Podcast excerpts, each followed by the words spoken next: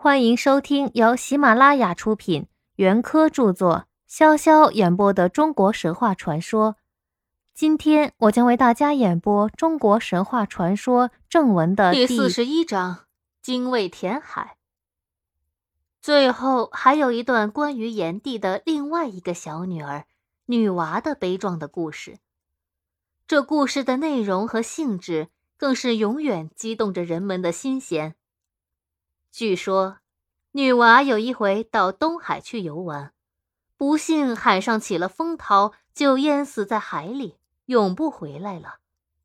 她的魂灵化为一只鸟，形状有一点像乌鸦，名叫精卫，花头、白嘴、红足，住在北方的发鸠山上。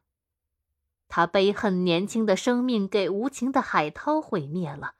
因此，常衔了西山的小石子、小树枝投到东海里去，想要把大海填平。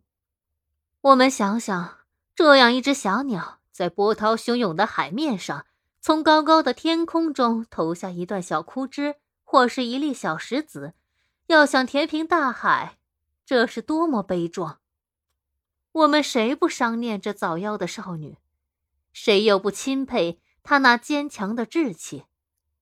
她真不愧是太阳神的女儿。她在我们的印象中，也和太阳一样，是万古长新的。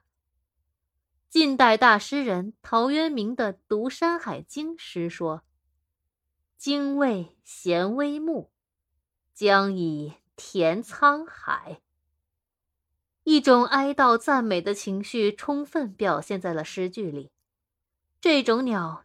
据说在海边和海燕结成配偶，生下的孩子雌的便像精卫，雄的便像海燕。